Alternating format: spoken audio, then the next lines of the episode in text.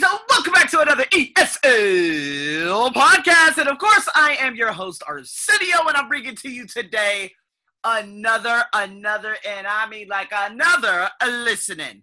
We're going to be talking about water. So, first and foremost, what had happened? I don't even know if that's correct. I've been trying to look for that. The, what is it? What had happened was, I'm pretty sure that is completely incorrect. But what happened is I realize that a lot of you out there, okay, you guys loved the climate change 101. So I said, you know what, let me double down on this and let me get another article that relates to water, the water shortage, okay? Because I need to further understand why is it that we have so much ocean water? These melting ice caps are falling in it's contributing to the global warming. There are so many ramifications behind these. Um, of course, the ice caps, both in the north and the south. Um, but I'm still not understanding why we are not fully utilizing the ocean water. So I realized by looking at some of the stats, Taiwan, um, Iran, uh, and a lot of parts of Brazil, you guys found, and Estonia, by the way, you guys found this unbelievably interesting. So I said, okay, let me continue doing this because this is a fiery topic and it's a topic that a lot of people need to take notice to. So I found this article, okay? And what I'm going to do right here is, of course, I'm going to screen share so that you guys can hear the audio on my end. And again, as I said before, I do hope that this records and that you guys can hear it because if not, it's going to be an unbelievable disaster. But nonetheless, you guys, this is going to be a long article. There's going to be a lot of detailed, um, uh, detailed vocabulary in there. I'm hoping that I can actually write this out and put it onto my blog so you guys can read along with listening to it. Uh, but in the meantime, if you guys want to just listen and build up your listening skills, uh, let's see if you could take down some real good notes. And then we're going to finally be able to discuss what is actually happening and why is everyone thirstier than ever before. That is the title of this article. And without further ado, let's get into this one, man. Thirstier than ever. By the way, this is a 10 minute audio, so get ready. 1. Water covers approximately 75% of the Earth's surface, yet only 3% of it is drinkable. The rest is salt water. Of the little that is fresh, a staggering 99% is inaccessible, buried deep beneath the world's glaciers. According to Kummu et al., 2010, roughly a third of the world's population is at risk from water scarcity, and population growth is only exacerbating the issue. Not only does our species need water to survive, we also rely heavily on it to water our crops and sustain our livestock. People typically drink around 5 liters of water per day, while agriculture accounts for the majority of global freshwater consumption. In some parts of the world, water scarcity severely limits food production capabilities. Coumou and Rahmstorf, 2012, have also forecast that climate change will increase precipitation variability, i.e., the frequency of rain, raising the risk of flooding and drought that blight food production. Mm-hmm. So, what solutions are available to ensure a consistent and stable freshwater supply? Freshwater supply, let's get to solutions. 2. The agricultural sector accounts for approximately 70% of global freshwater consumption, double that of industrial and domestic use combined. While more efficient irrigation practices could reduce this volume by an estimated 30 to 70 percent, cutting consumption of animal products for less water intensive crops would also have a perhaps unexpectedly significant impact. Some people advocate a switch to a vegetarian or vegan diet on the basis that the production of meat is much more water intensive than the production of grains and vegetables. Mekonnen and Hoekstra, 2012, estimated that on average 10,412 liters of water are required for the production of one kilo of lamb. Goat requires around 5,521 litres per kilo, poultry 4,325 litres per kilo, and beef approximately 15,400 litres per kilo. The variations in water consumption are largely due to the animal feed required. Different animals are much more water intensive to produce, and thus their water footprint is higher. When we compare these meats to a range of vegetables, we can see that in general, cultivation of vegetables is far less water intensive.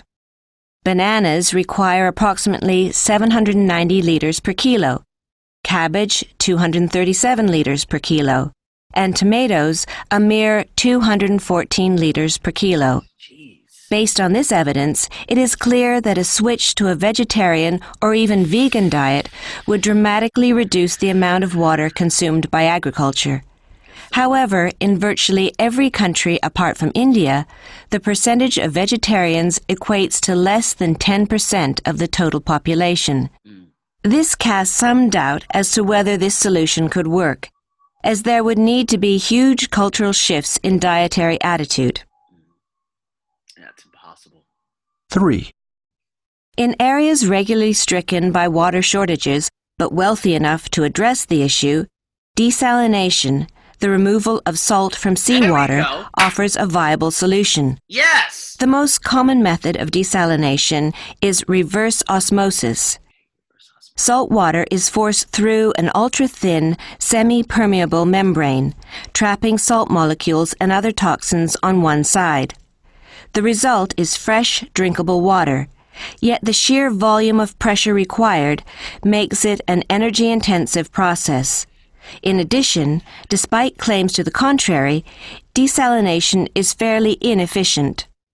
According to the International Desalination Association, 18,426 desalination plants produced a mere 86.8 million cubic meters of water per day in June 2015 only enough water to meet the needs of 1% of the world's population.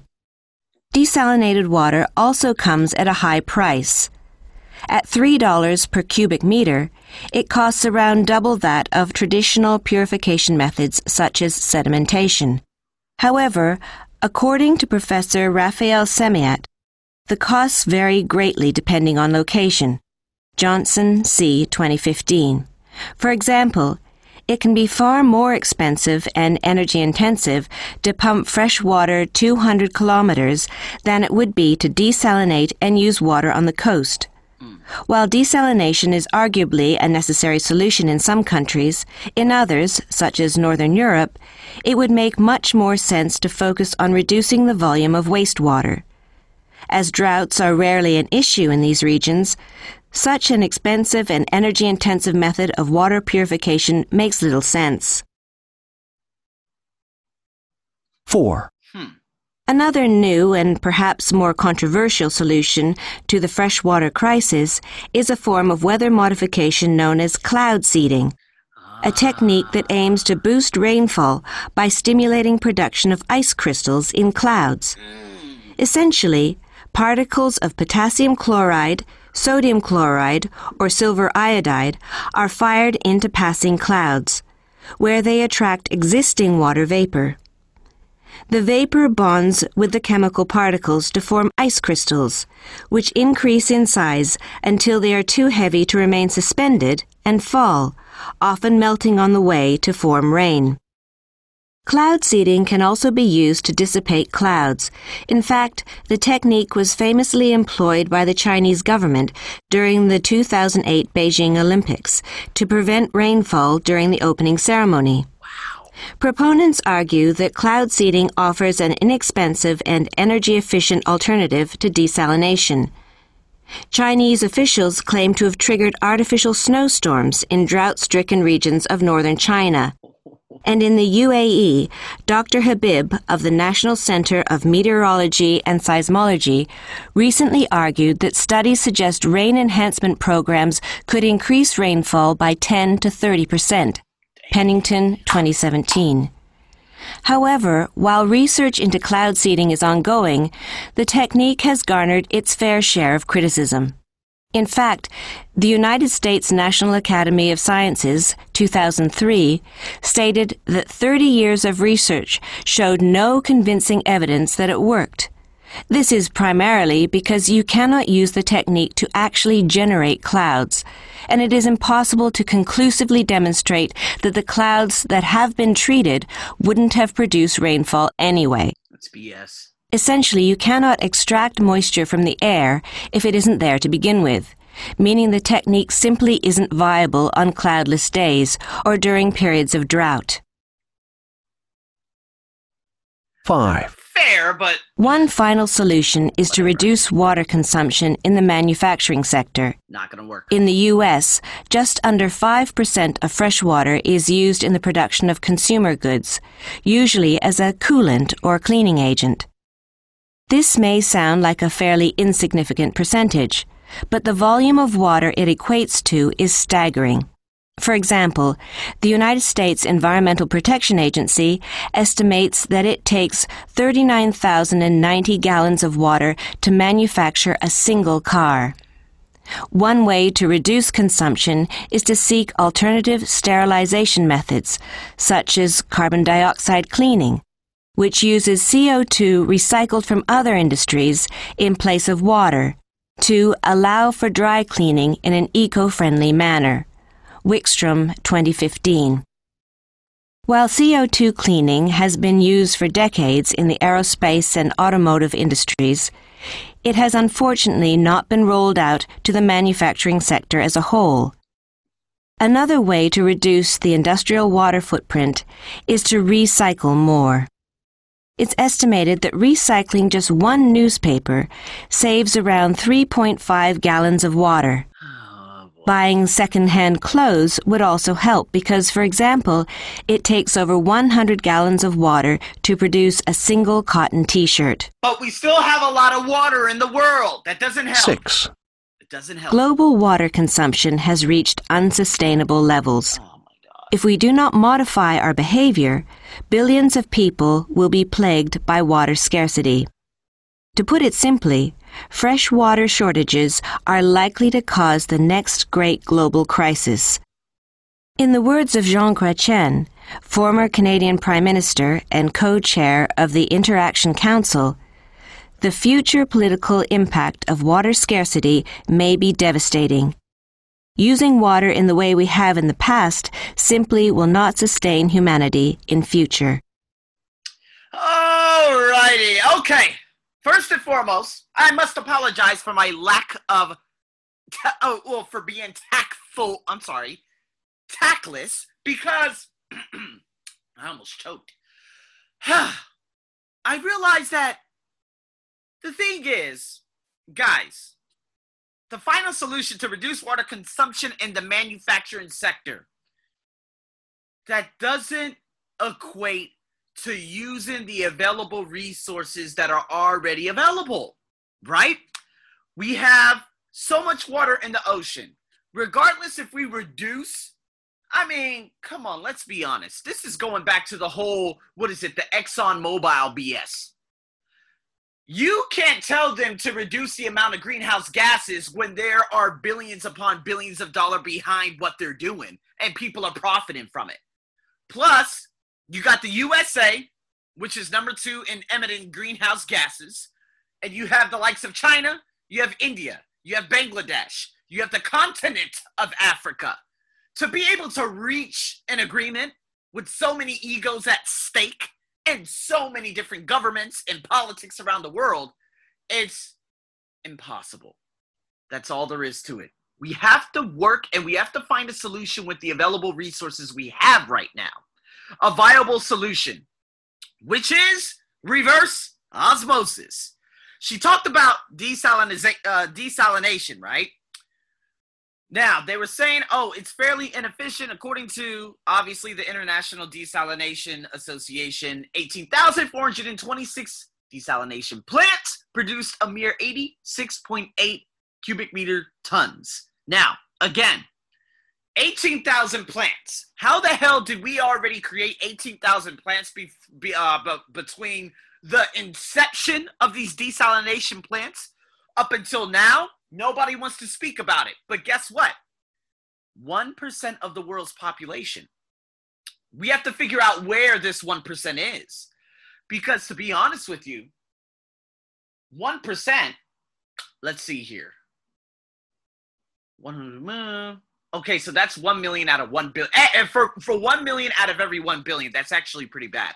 Um, but again, this was back in 2015. There has to be a better, more faster way of creating this water, right?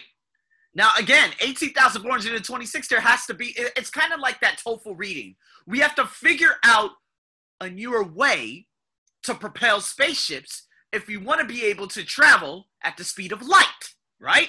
There's no way that we're going to be able to get to a nearby star in present with the technology we have right now. We've had between 2015 and 2020 to develop something that is more advanced so we can create, you know, boost that from 1% to 10%.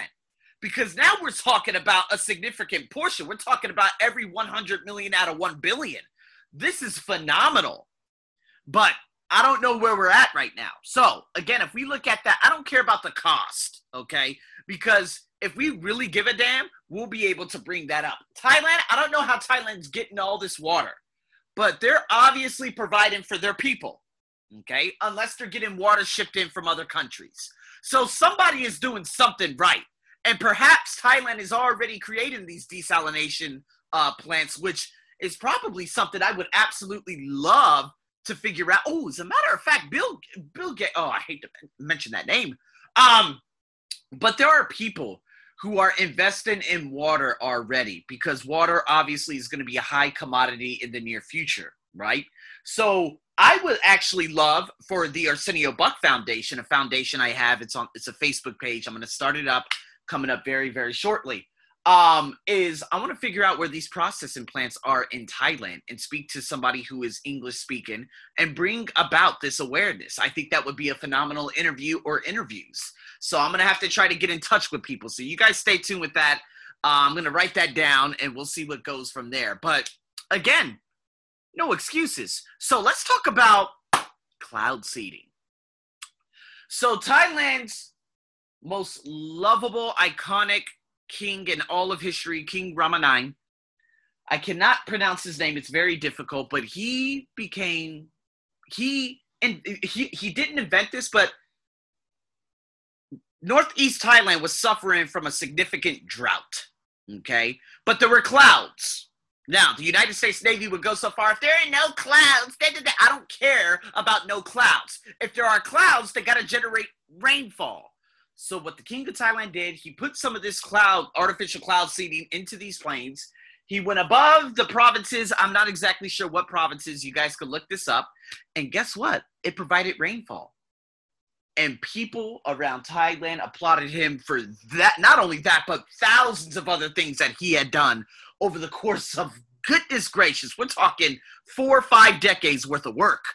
Um, so this does work. So going back to the research uh, that was done by the United States National Academy of Sciences stated that 30 years of research and there's no convincing evidence. Uh, maybe no convincing evidence uh, in regards to your country. Maybe you should look outside the box because guess what? Beijing and that the Chinese government they famously employed it during the 2008 Olympics. So there's obviously evidence. But again, we're talking about what they had said back in 2003. But if they had done some research, Thailand and King Rama 9, they did this back in the 60s. Correct me if I'm wrong, give or take a decade.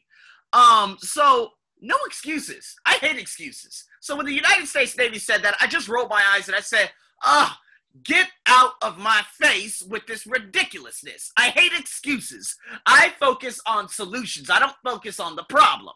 So, again, if there is if there aren't any clouds, such as, you know, there are significant droughts in parts of Africa. Now, guys, Africa is a continent, okay? Rwanda gets a fantastic amount of rainfall, just as much as other countries in the area get this rainfall too. I don't want everyone to think of Africa as this big boiling desert where there is just no water and ground cracking everywhere. That is what the media wants you to believe. That is completely untrue. It is ridiculously false. Might I add that my South African coach, transformation coach, uh, by the name of Mira Butler, who I had brought onto the podcast. So for those of you listening to me on Spotify, just write Mira Butler Arsenio's ESL podcast um, or Arsenio ESL podcast South Africa. You will get that interview with her. It is, I love it. There's so much fun in it. But again, she told me that it was snowing. Yes, in South Africa. snowing? Yes. Don't believe the, the the the garbage that is put out there on the airways, okay? Not all the time, all right? It's just about they want to create this perception of the continent of Africa that it is a, a ground breaking, drought filled, impoverished continent. That is completely and utterly false, all right? So just get rid of that right now. Now, in saying that, I have no idea where I was going with that argument. but going back to reducing the water consumption, no, it's not going to work. So, guys, let's sum this up. we rank the methods, okay, and what we just listened to as least effective to most effective. We already know water consumption, that ain't gonna work. There are too many egos at stake, too many pockets that need to be filled. So that is the worst. Now, the desalination, that is our best. I believe, and most effective method, but we're going to have to figure out a way to speed it up. All right? Not 1% of the population. We need about about 30% of the population. And also, these plants, perhaps they were just the beginning stages. If we had been working at it since then, we probably would have come up with a, a better alternative, a better method. Am I lying or am I lying? I don't believe in water shortages. We have a ton of water, but a lot of the water is salt. How can we make it fresh? That is the solution. Whatever entrepreneur and Gen Z, because you guys are the future. I mean, I'm Gen Y. I'm 32 right now, as of uh, uh, August 5th, the day that I'm actually doing this podcast. You guys might listen to it later. Um, you guys are the future. Whatever entrepreneur out there figures out a way to convert all that salt water into fresh water at such a rapid rate that the majority of this planet can get fresh drinking water. And even some of the most uh, in some in the nations that are, are are are without money, you will be the next billionaire and Nobel Prize winner. Who maybe I should just look in the mirror. Perhaps that person is me. So that's the best way how we could figure out how to convert this salt water into fresh water. Once you figure that out, the world will never be the same again. So, in saying that, guys, man, that was a wonderful, wonderful long podcast. Thank you so much for tuning into an well another ESL podcast. Again, I'm going to post some different things, and I'm going to try to get this article onto my uh, blog if I can, if I will, if I ever will. Uh, but in saying that, guys, thanks so much for tuning into this ESL podcast. I hope you enjoyed it. Make sure you tag me. Let me know your thoughts. Rate me on the podcast store. Follow me on Instagram. Uh, and again if you guys have any Q&As, make sure you reach out to me. I'm your host, as always. Stay tuned for more. Over and out.